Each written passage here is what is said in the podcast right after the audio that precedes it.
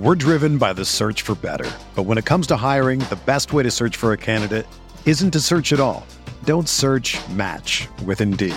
Indeed is your matching and hiring platform with over 350 million global monthly visitors, according to Indeed data, and a matching engine that helps you find quality candidates fast. Ditch the busy work. Use Indeed for scheduling, screening, and messaging so you can connect with candidates faster. Leveraging over 140 million qualifications and preferences every day, Indeed's matching engine is constantly learning from your preferences, so the more you use Indeed, the better it gets. Join more than 3.5 million businesses worldwide that use Indeed to hire great talent fast. And listeners of this show will get a $75 sponsored job credit to get your jobs more visibility at Indeed.com slash BlueWire. Just go to Indeed.com slash BlueWire right now and support our show by saying that you heard about Indeed on this podcast. That's Indeed.com slash BlueWire. Terms and conditions apply. Need to hire? You need Indeed.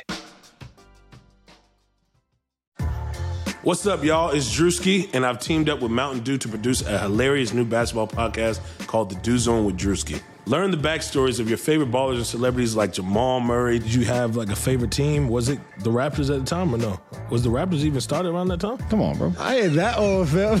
you talking like I'm 50. Taylor Rooks, A'ja Wilson, and many more. You won't want to miss this. Listen to The Dew Zone with Drewski on Apple Podcasts, Spotify, and wherever you listen to podcasts.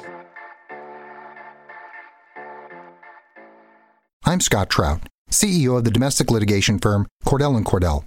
We help men deal with the life changes triggered by divorce, such as child custody and property division, among many others. But life changes also occur after divorce. These changes can make parts of your existing court order irrelevant or harder to follow. If you feel a modification to your court orders might be necessary, talk to us at Cordell and Cordell. We're a partner men can count on. Contact CordellCordell.com, 1065 East Hillsdale Boulevard, Suite 310, Foster City, California, 94404.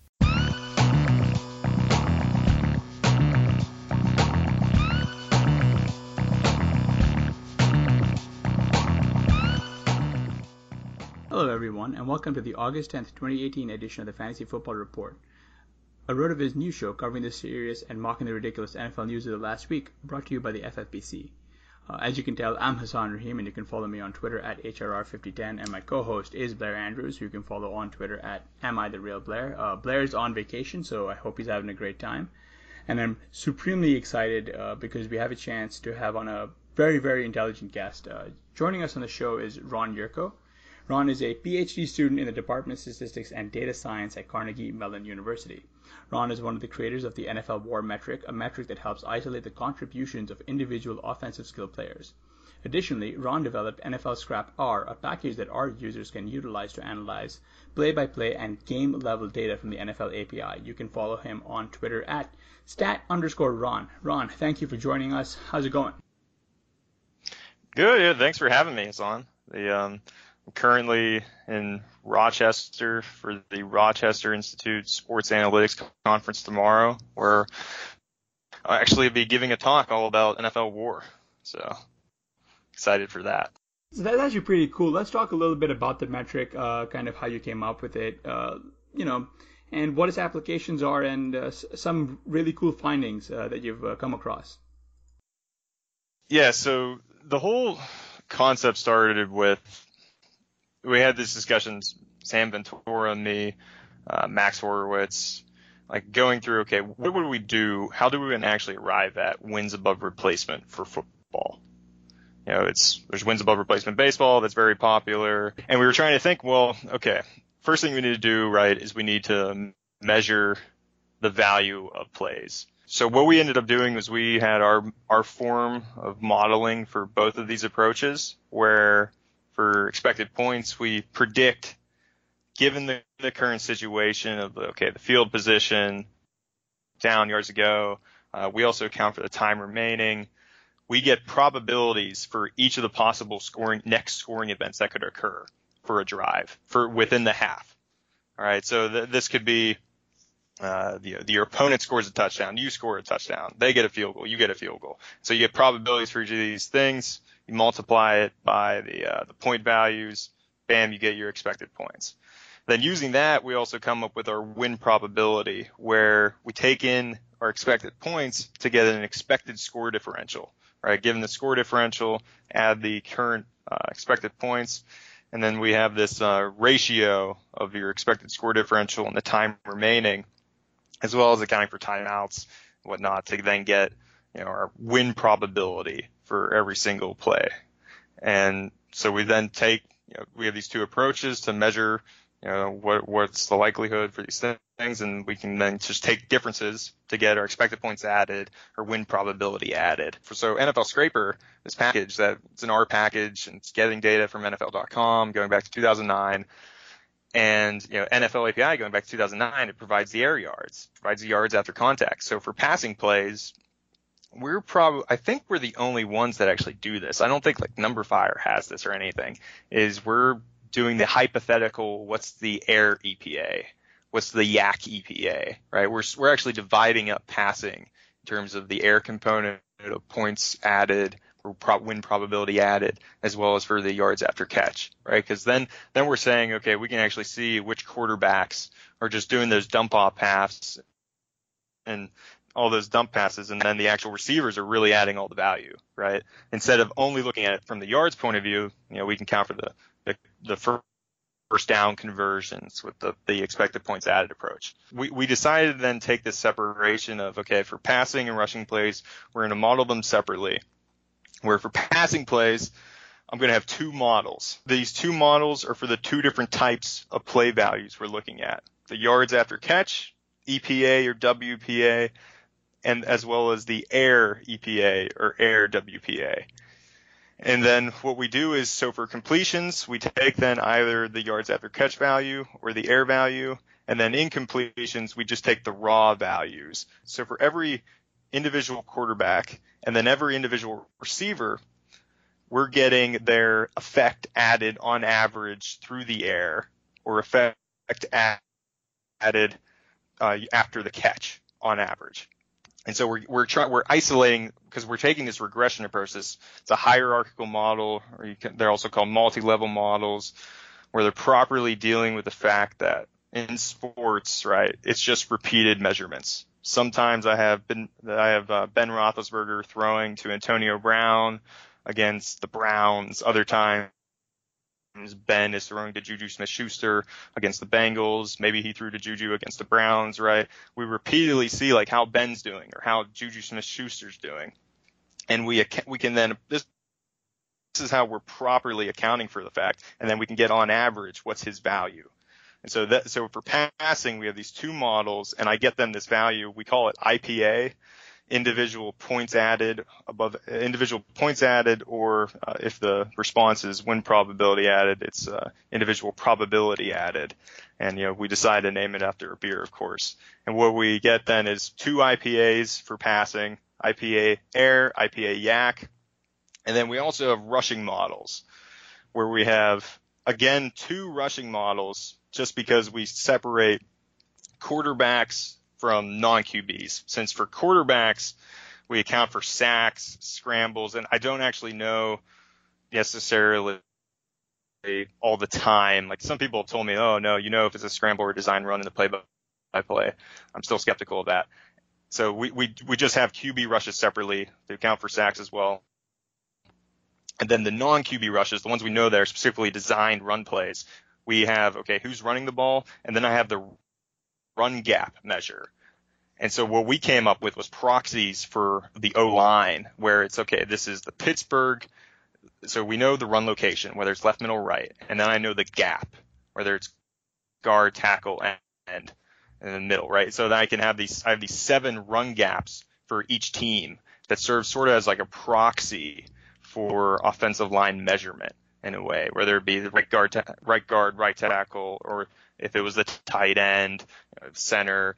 So we, we get actual good, we, we actually have some sort of proxy then for an O-line performance, which I haven't really seen in the, in the public space really, like an objective O-line performance. It's not for passing, it's just for rushing though.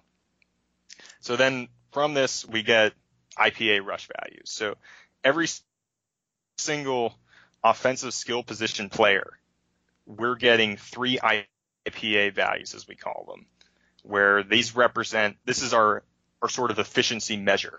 Like on average, this is what this player contributes to this area of the game.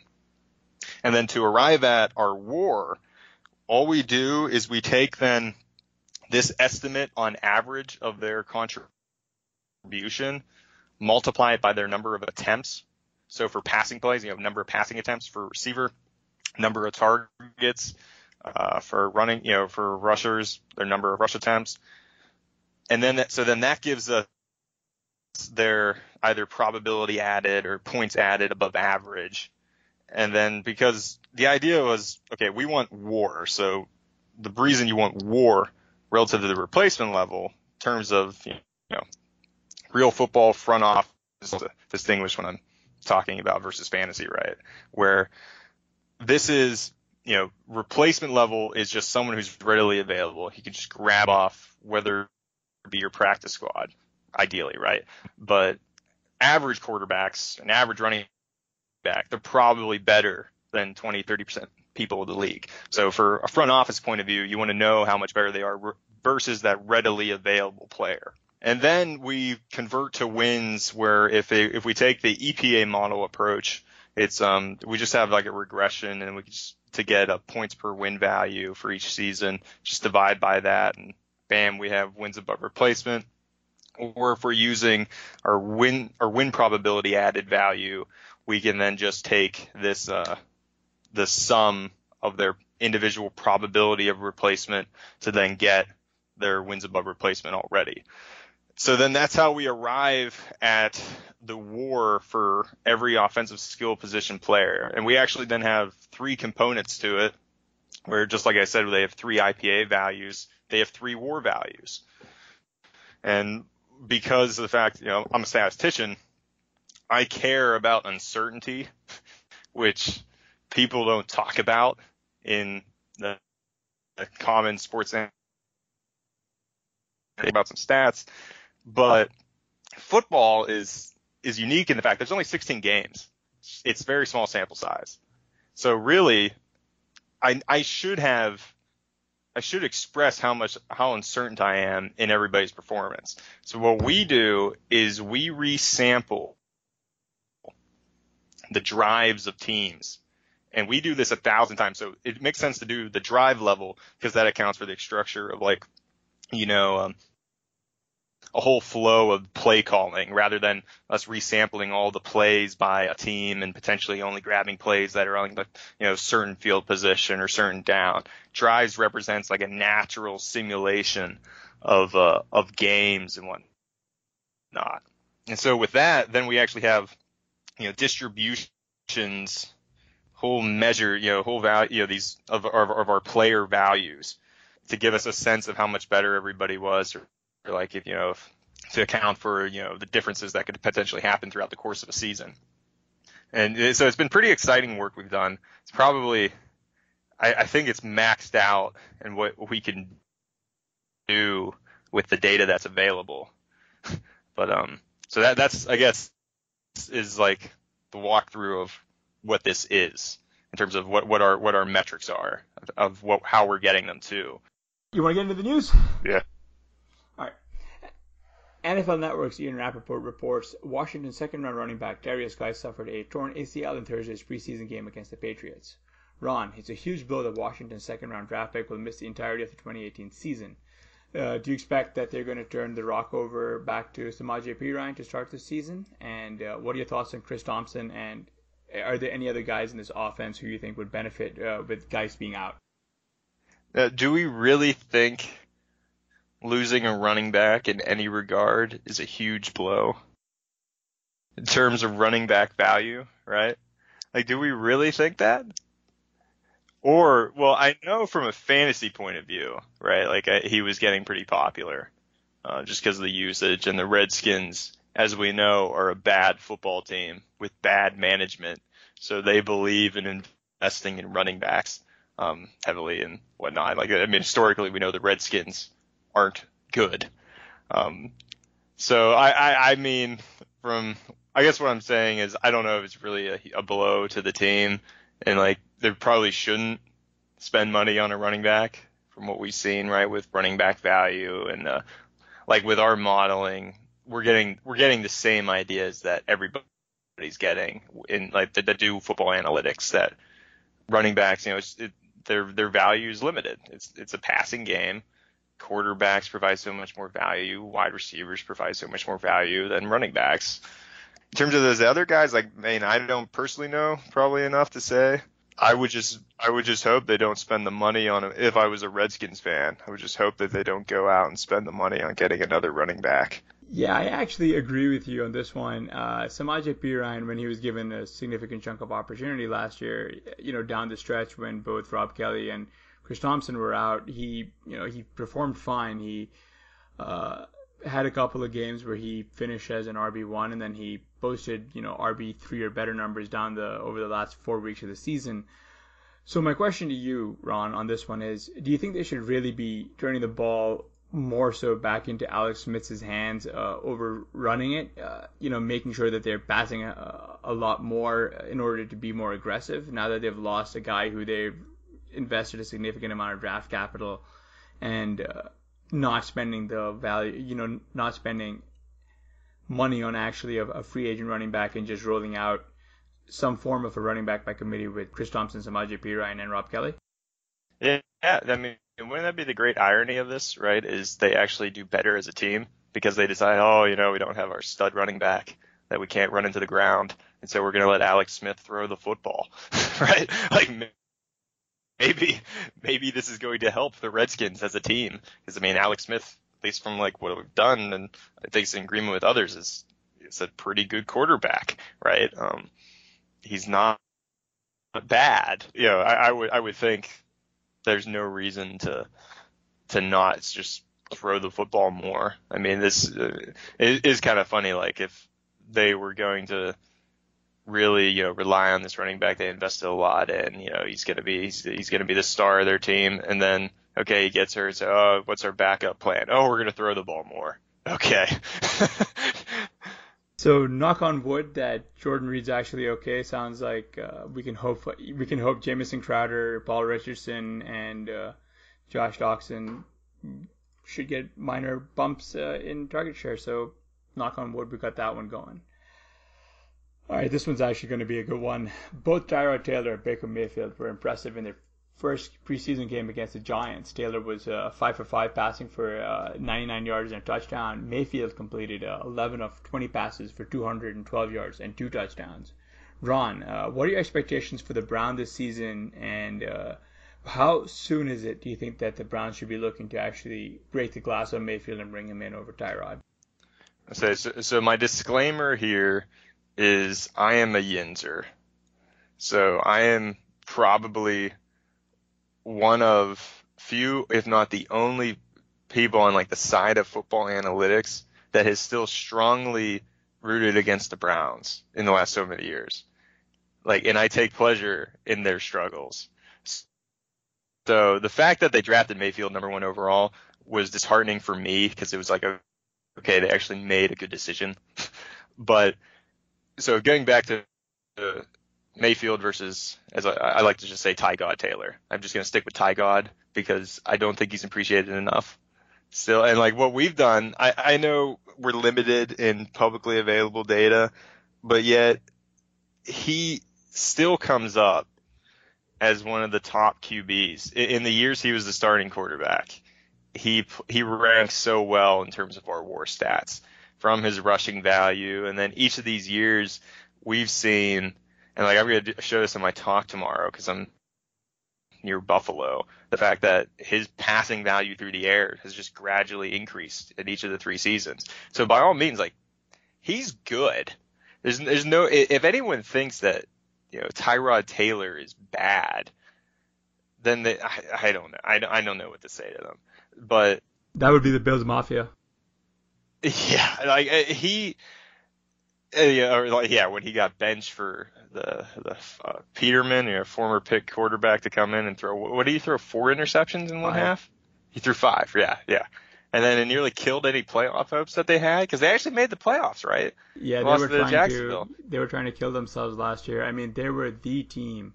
The Bills were the team that uh, exceeded. There were three wins over expectation in my 2017 Pythagorean model, and they're expected to regress supremely hard this year. And I would. I mean, he was throwing to nobody, right? Like the Bills receiver. Like I, I remember watching the game against Jacksonville, thinking, okay, Jacksonville, right, top defense, but just seeing the drop passes. I mean, I can't, I can't name you any of the Bills receivers right now. Um, LeSean McCoy and Charles Clay, and the corpse of Kelvin Benjamin. Yeah, yeah, Kelvin Benjamin. Yeah, yeah, yeah. Yeah, we we just we just saw the the Cam Newton video right the other day of yep. uh, him and Kelvin Benjamin, and uh, yeah, yeah. I, I mean, so from the the Baker Mayfield point of view, right? I absolutely think Baker Mayfield is going to be a very good quarterback in the NFL, but what we know right now is rookies don't get enough practice. So if the Browns actually want to win, I mean, I don't I don't see why you just don't let Tyrod Taylor just keep going until he gets hurt or whatnot, right? Like he's he's good. Just let him play. You you got you gotta let Mayfield practice. Rookie quarterbacks are going to struggle. Like think of Jared Goff. His first year was I mean there's the Jeff Fisher effect. Well no Jeff was Jeff Fisher the the coach still right? Yep. Goff's first year yeah there's the Fisher effect. So we can account for that, but at the same time he was a rookie quarterback with limited practice. And then in the second year, of course, Fisher's gone, but we then have, you know, he substantially has more time practice and whatnot, right? He's, he's just more grown as a quarterback. And so he's better in that second year anyway. Like, I, I mean, Mayfield, you know, he's a rookie. There's no rush to start him this year, given the fact also they have a very good quarterback with Tyrod Taylor. So like, I mean, Taylor had a good first preseason game. Mayfield, you know, he had those highlight reels as well. I mean, the, the Browns, right? There's no reason they should have gone 0 16 last year, right? I mean, everything I seen, you know, the Pythagoras, like, what, what did you have for like the, for the Browns? Like, how much did they underachieve? By two and a half, a little over two and a half wins. I yeah, I mean, go any team going under 0 16 is underachieving right? Like there's no reason they should have gone to 16. So, but still Hue Jackson remains for whatever reason. But I mean, it could probably be a 500 team, right? Like I don't, I don't see any reason why they wouldn't be. Yeah, and, and I agree with you. Uh, I had another question because I know that you mentioned that uh, NFL WAR does take into account uh, the individual effects of wide receivers there's been rumors about Dez Bryant, who's scheduled to visit Cleveland. How did he rank in that metric? And uh, does this indicate? Do you think that uh, Dez might be close to being cooked, or is he st- has he still got some gas left in the tank and will be a viable member of that receiver core? Yeah, so Dez last year was negative. Dez was really bad last year. A few years ago, it sure doesn't look good. like I mean, he he was he was great a few years ago, right? But I mean, well, he's had the injury problems too. I I mean, I I don't see reason to think that Dez Bryant would ever be a wide receiver one anymore, right? Like he's he's not. And like with what at least we're seeing, if the guy is going into negative territory, so I mean, th- this is one. This is a limitation with like our approach, right? Is we had DeAndre Hopkins as very bad the year of the brocketing, right, with Brock Osweiler in at quarterback. And it's because I can't say that the ball was nowhere near DeAndre Hopkins when it's an incomplete pass. So it wasn't DeAndre Hopkins' fault. It was Brock Osweiler happened. But I mean, Dez Bryant was playing with Dak, and I mean, Dak obviously didn't have a great year last year, but still, he's not bad. And Dez was just, I mean, he, he's getting old, right? You know, in terms terms of wide receiver age. I mean, not everyone's Larry Fitzgerald. Um, so yeah, I mean, like at least from we've seen, is he really going to provide anything? Probably not really. Um, do they need him? I don't know. Yeah, and I'm kind of with you. Uh, I think the market itself, uh, the fact that Dez remains unsigned, is a pretty big red flag for me. Uh, the fact that you know the New England Patriots, uh, they need wide receiver help with Julian Edelman suspended and they but they and they brought in Eric Decker ahead of Dez Bryant. You know, you'd have thought that they would have at least worked him out or something. And there's a bunch of teams out there that really need wide receiver help, uh, I like the market itself is sending a fairly strong signal that either Dez is looking for one uh, a contract that's where he's priced himself out of the market, or on the other hand, where he's not worth really spending roster space on, and that I think is uh, is where we're at here. All right, before we get into no shit shit no, uh, get a listeners only 30% discount to RotoViz NFL Pass through the NFL Podcast homepage, rotoviz.com slash podcast. Your subscription gives you unlimited access to all of our NFL content and it helps support the pod. Also, you can support the pod by subscribing to and rating the RotoViz review channel on iTunes. Do that and you'll be eligible to win a free $35 entry to a league at the FFPC. Go to iTunes, leave a review with your name on it, and then listen to future episodes to hear if you're the winner. Also, if you're interested in being an FFPC league with some of the RotoViz writers and podcasters, email us at rotovizradio at gmail.com and we will get that set up. Let's get into no shit shit no. Patriots running back Jeremy Hill finished with 11 carries for 51 yards and a touchdown in Thursday's preseason opener versus the Redskins. Who cares? right? Like the Patriots running back. You know, okay, Belichick decided to run him 11 times in preseason game one, got a touchdown. Eh, who know? You know what? They drafted Sony Michel. Like, eh, eh, you know, who who knows? It's it's a Belichick running back. So I like last year they had signed Mike Gillislee, Rex Burkhead, top two running backs by our, our like our model, our expected points model in terms of success rate. And then what? Like Gillislee, three touchdowns game one, disappeared, came back, whatever. Rex Burkhead, he then was the guy responsible for Tom Brady's, you know, cut thumb um, or whatever, right? Like it's, I, I, I don't know with Patriots running backs. And Belichick, uh, well, he's smarter than everybody else in the NFL, except Doug Pederson now, I guess. But you know, it's a it's a preseason game with a, a Patriots running back. Does it matter? Yeah, uh, I can't tell you, but but I guess he's just trying to figure out who wants to who he wants to make the 53. Andrew Luck completed a very nice six of nine passes for 64 yards in Thursday's preseason opener versus the Seahawks. so how much of that?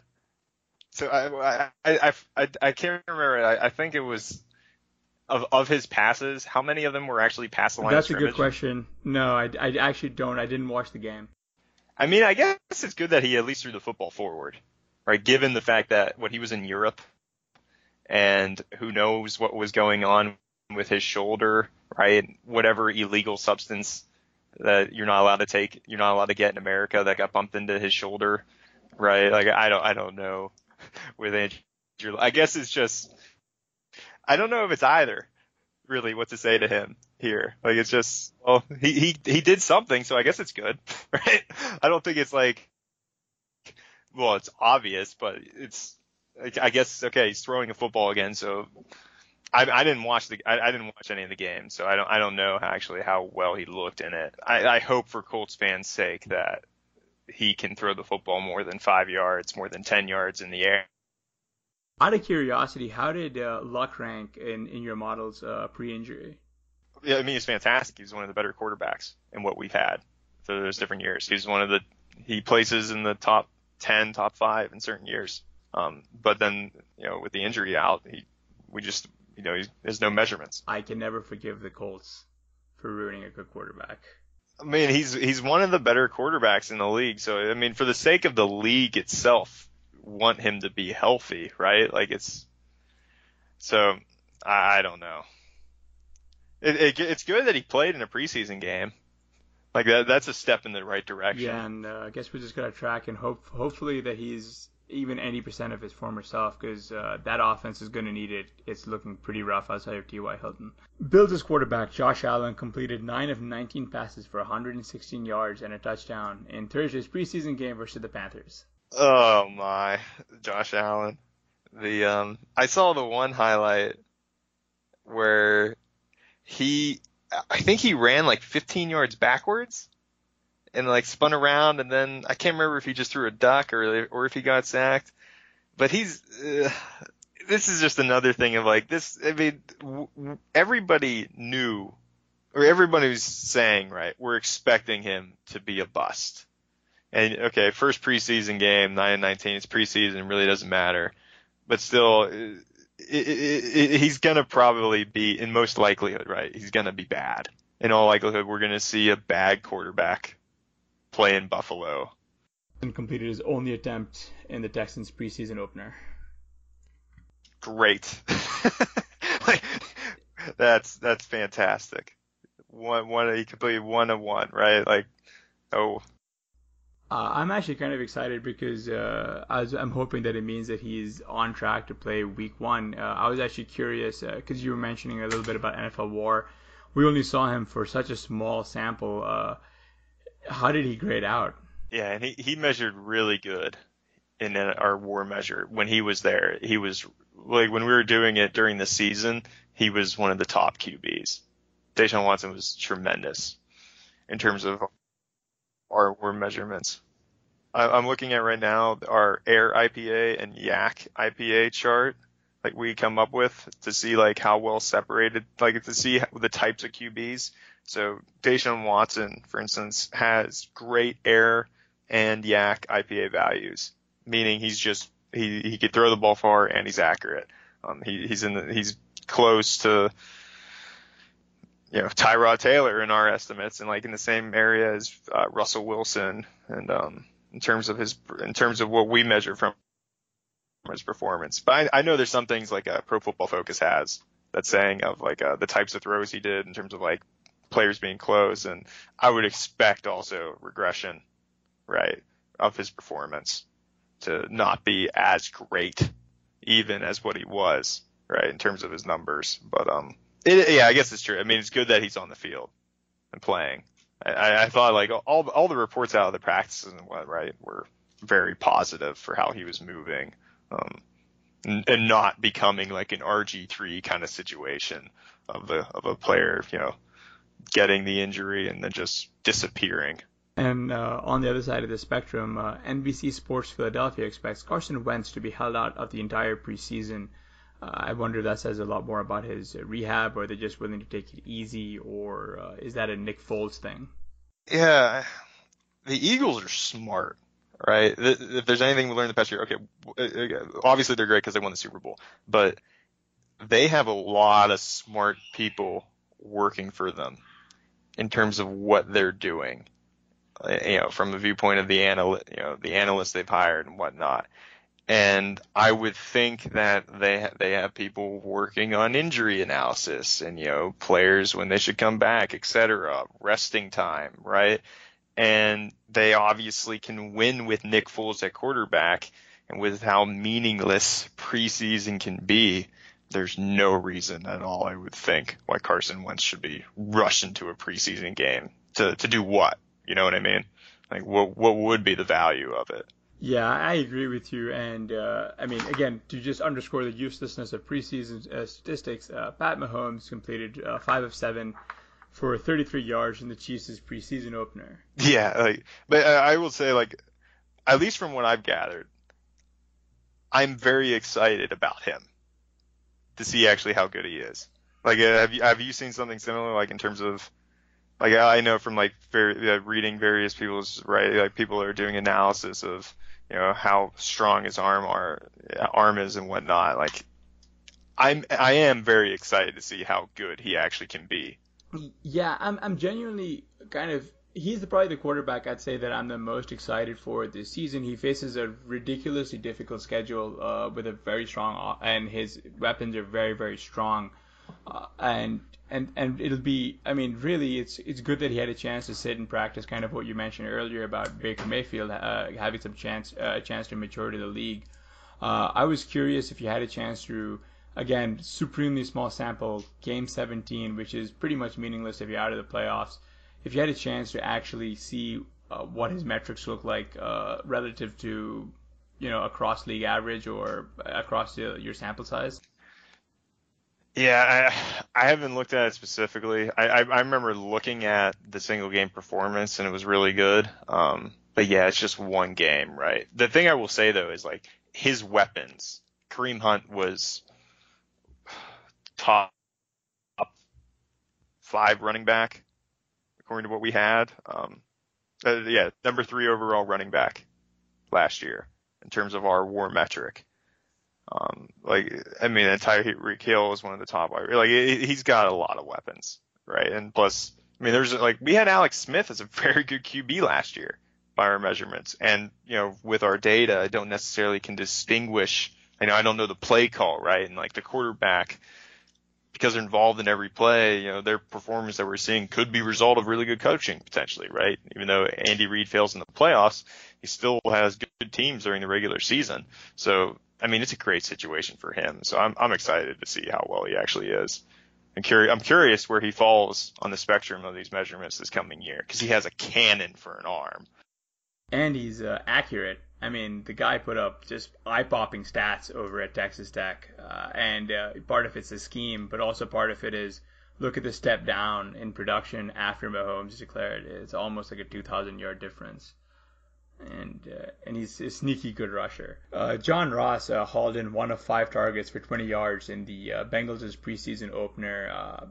So I was you know curious just to get your thoughts here on uh, Ross and what it means for Dalton. Yeah, I get well. Well, with Dalton, here's what we know about Andy Dalton: is Andy Dalton is average, right? He he he's not great. He's not bad. He's just average like him and Ryan. So in terms of, I mean, fantasy, I guess he could still be valuable, right? Um, but like, what like in terms of what we've seen, Andy Dalton and then Ryan Tannehill, he was another one. Like, I, part of me wanted to name the like, it could have named the statistic warts wins above Ryan Tannehill's, which would just have been wins above average, right? Like Andy Dalton, he's he's the exact he's he, he's the exact same thing. So like, is it going to make a difference? Nah. I mean, that division, it's the Steelers division, AFC North, right? And then like you know, I'm I'm much more excited to see what, the, what happens with the Ravens than I am to see with uh with the Bengals.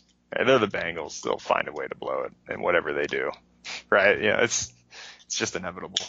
Uh, Giants' running back Saquon Barkley rushed uh, four times for 43 yards in Thursday's preseason game versus the Browns.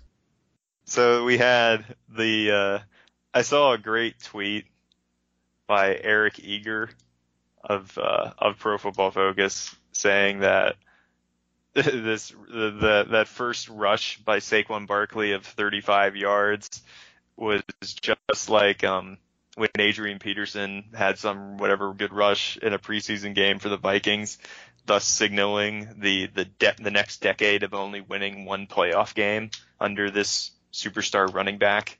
And so like I actually I got I I I kind I feel bad for Saquon Barkley for the fact that he is probably going to get run into the ground with the Giants, right? Or like eh, he's going to be involved in all the passing plays. You, you know, they're going to just abuse that man's body to the point that, you know, Eli, who by all measurements is an awful quarterback for the last so many years by our metrics. He is terrible.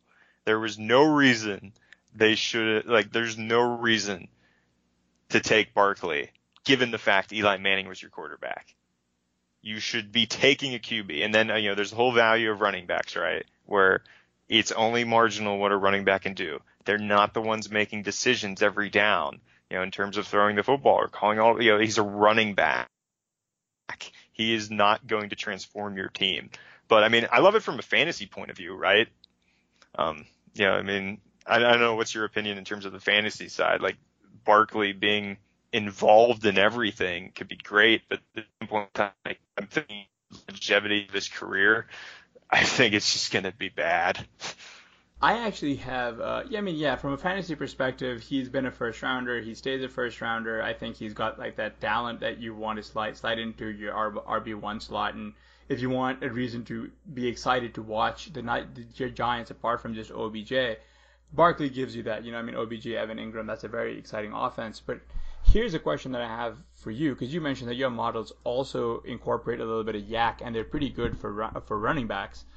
And I'm very curious if the Giants actually utilize him as an extension of the receiving game more. So I'm I'm curious to see how he'll grade out uh, among YAC if he's going to see, you know, an almost it's not going to be Le'Veon Bell esque uh, usage in the receiving game, but if they're willing to pepper him with a consistent high target flow, particularly as uh, Eli's uh, you know safety valve. I'm really curious to see how he does in that yeah in, the, in your YAC models.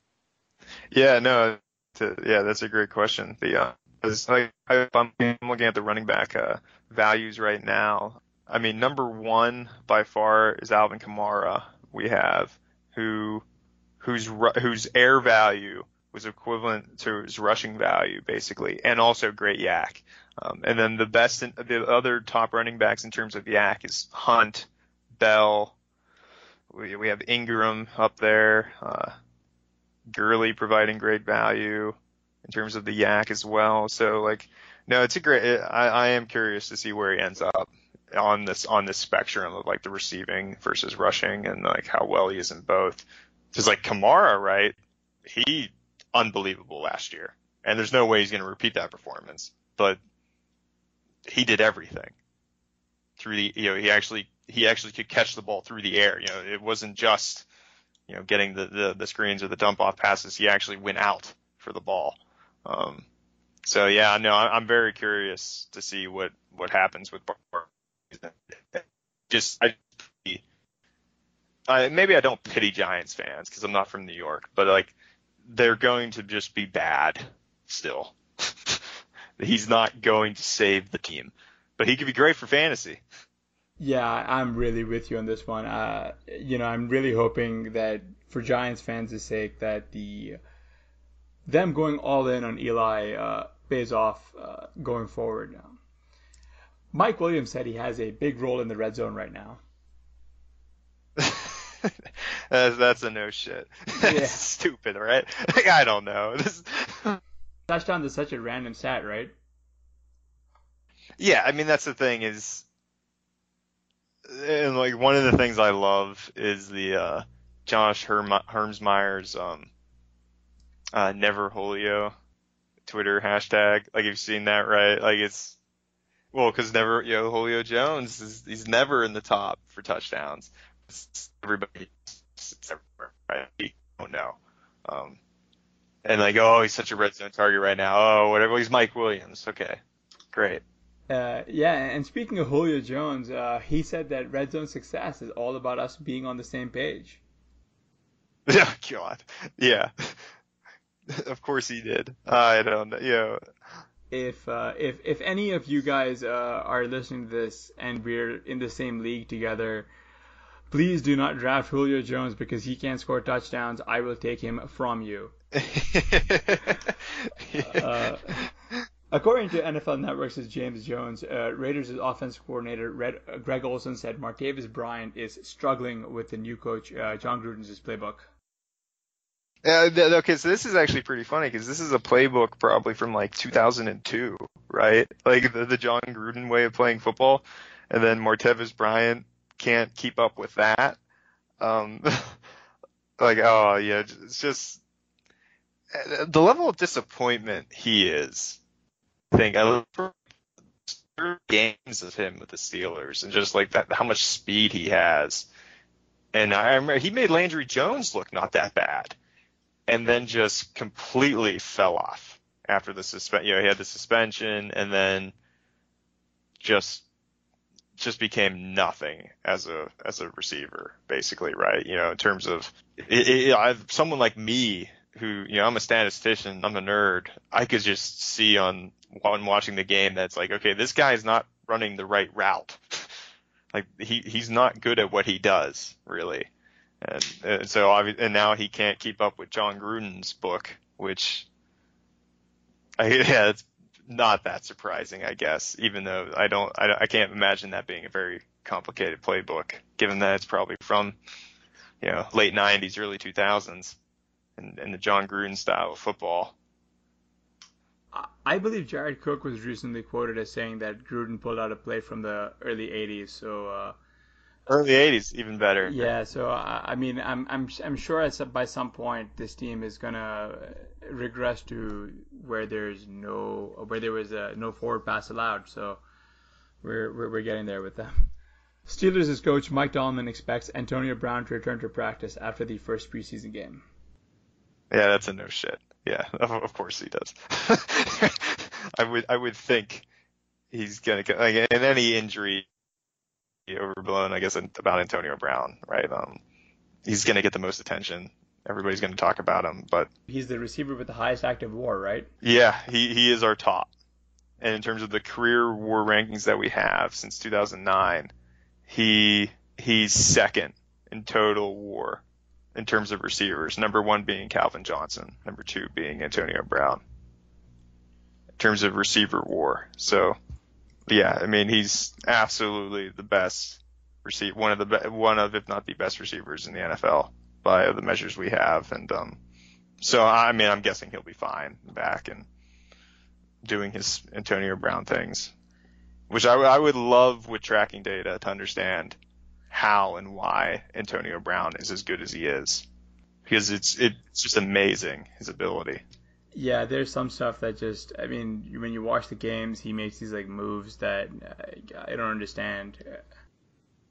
Like just from the physical traits, right? Like you, you see Julio Jones and you think, okay, this guy can be an elite receiver. And like, I, I guess it's the bias, right? You see Antonio Brown, it's just amazing how good, like his numbers he puts up given his size you know, he, he's not, he's not Calvin Johnson, and yet he's putting up the numbers of Calvin Johnson. I'm excited to see when you get more historical data how he shakes out amongst uh, going back to an even larger sample. Hi, RotoViz fans. Allow me a brief second to tell you about our good friends over at the FFPC, the home of season-long high-stakes fantasy football. The 2018 fantasy draft season is in full swing, and the FFPC has a format to suit every diehard's interest and budget, whether it's best ball, superflex, or classic managed leagues. There are drafts filling daily, starting at just $35. Jump into a slow or a live draft today. If you're ready for your greatest challenge, check out the FFPC main event. In its 11th season, the main event is the world's biggest event in season-long fantasy football. Come to Las Vegas for a three-day weekend of live drafts and festivities at the Planet Hollywood Resort and Casino or draft online from the comfort of your home. Play for the $250,000 grand prize or over $2.2 million in total prizes and fantasy immortality. Don't miss the FFPC experience. RotoViz listeners, go to myffpc.com and register now. That's myffpc.com. Ron, Kirk Cousins said he's working to become a better quarterback off schedule when the pocket breaks down. Um, Cousins was quoted as saying that he has been a very good quarterback. Uh, he believes on keepers uh, and you know basically on bootleg plays and uh, when the play breaks down outside of the pocket. Ron, is Cousins a significantly worse quarterback when he's forced to improvise, or is his middling play last season uh, more the result of a lackluster receiver corps? So we've seen Cousins in terms of his WAR estimates, Cousins is a pretty good quarterback. He's placing in the top 10. Like we, we see him at like 10, 9, um, in the top 15 in the seasons he's been in. But uh, I think the biggest thing, at least in this limitation of our data, like from what I've read, is Cousins performance on play action is great. And everybody performs well on play action. And that could be in a large part been driving his numbers. So to honestly, I don't know enough to say like, well, I mean, the Vikings, right? They have great weapons that Cousins will benefit from in comparison to the, um, to the Redskins, in my opinion. Uh, and presumably I, I think I remember seeing something along the lines of like the style of play calling of the of the of the Vikings is similar to the Redskins. Who knows? Like he's saying these things right now, but uh, I I don't. Maybe statistics are going to come out to be the exact same. Chargers' coach Anthony Lynn told ESPN's Dan Graziano he wants to use Melvin Gordon more in the passing game. Uh, Ron, uh, last season Melvin Gordon set career highs in the receiving game. He caught 58 of his 83 targets for 476 yards and four touchdowns. Uh, do you think his workload increases now that Hunter Henry is out for the season? And how do you think the Chargers can best deploy Gordon this season? Yeah, so Gordon Gordon wasn't one of the top running backs. Um, the, the thing I'll say is like Philip Rivers is very good, and like he comes out as one of the best quarterbacks uh, in the in the several years of data that we have. Um, so with Gordon, right? Gordon's I think his value as a rusher, his value as a rusher was great, but he doesn't jump out in terms of the other metrics that we have. Yeah, but uh, you know, you mentioned guys at the top uh, like uh, Le'Veon Bell and Alvin Kamara, Kareem Hunt, uh, guys like that. yeah, you mentioned they graded out fairly well in your in your model. Is that because of a combination of YAC and just being fantastic uh, YAC, uh, or uh, is it something that they're also good at the at the air model? Yeah, a lot of a lot of the rushers that are performing well in terms of receiving, it's because of their YAC. It's that's what's driving running back reception success. Except for Kamara, he provided value through the air also. But yeah, most of the running back reception value added is from YAC. And Gordon, right? Like I mean, if they're if he's going to become targeted more in receiving, I would imagine uh, the value he's going to add is from the YAC as well. And I'm actually kind of curious here a little bit because uh, you mentioned that uh, we're, we're, talking a little bit about Air War. Uh, how did he? How did Austin Ekeler grade out in the supreme small sample that we saw him? Because uh, he seemed to be an, an, electric talent that came on uh, fairly hot before getting hurt. Because like so the one thing with Eckler is because of the fact like very small sample size, right? Like the way our modeling works is we're pulling guys. So if we don't have much performance of guys, then we're just going to basically get them at the average levels. And like with Ekeler, it's like, okay, we have this very small positive YAC value, but we have very small negative air value and very small negative rushing value.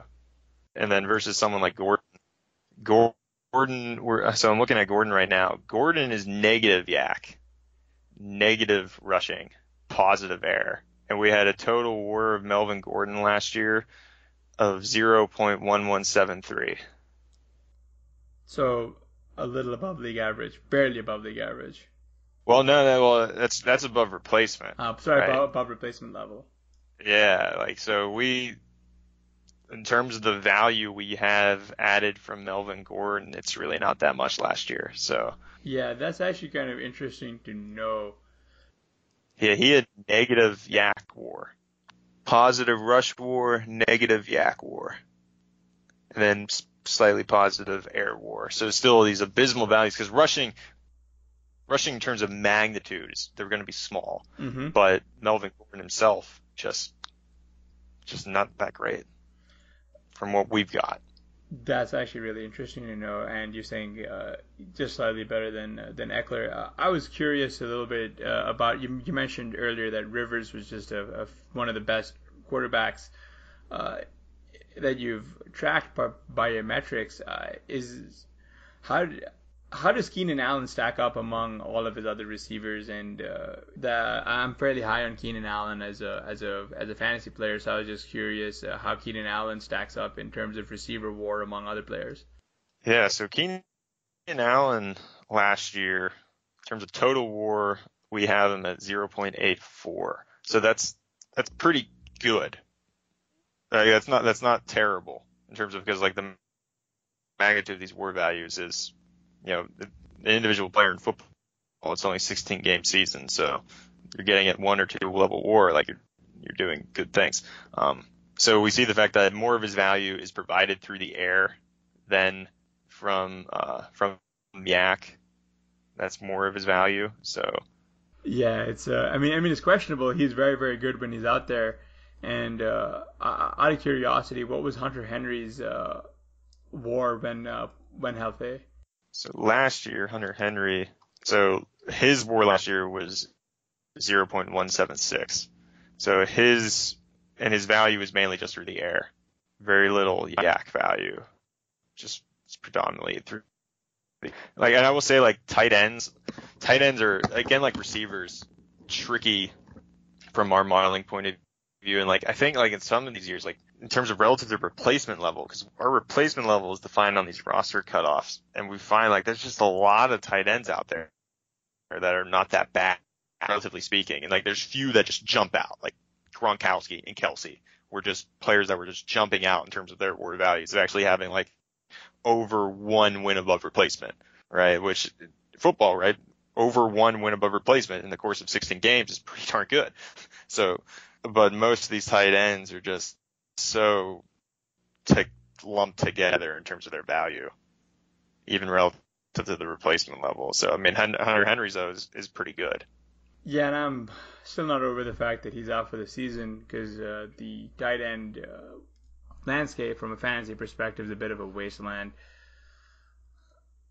it's just not as deep. Uh, hopefully, a, a player like Njoku can actually step up and and be the guy, especially if he's playing with Tyrod. So, be interesting to keep uh, keep a track on on that as we go down across the season.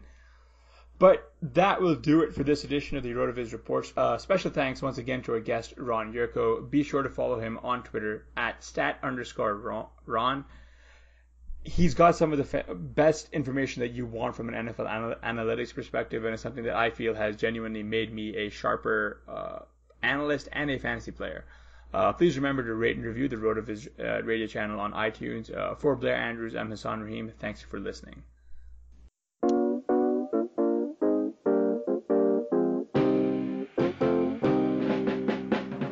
Thank you for listening to the Fantasy Football Report.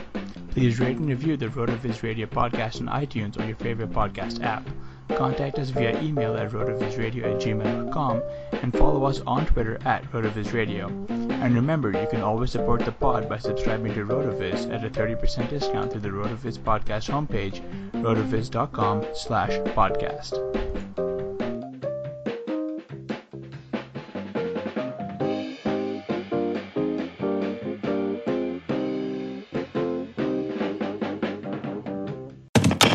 This September at local area Subway restaurants, your meal purchase will help our neighbors in need. Purchase a sub drink and chips and help us donate 200,000 meals to local Feeding America food banks. Subway meal includes any sub, salad, or wrap with any drink and chips or two cookies. For every two meals purchased through September 30th, participating Subway restaurants will donate one meal up to 200,000 meals to San Francisco and East, North, South Bay Area food banks. One meal is the monetary equivalent of 10 cents. Meals secured by Feeding America on behalf of local member food banks. So pick up a great meal and make a difference in the community.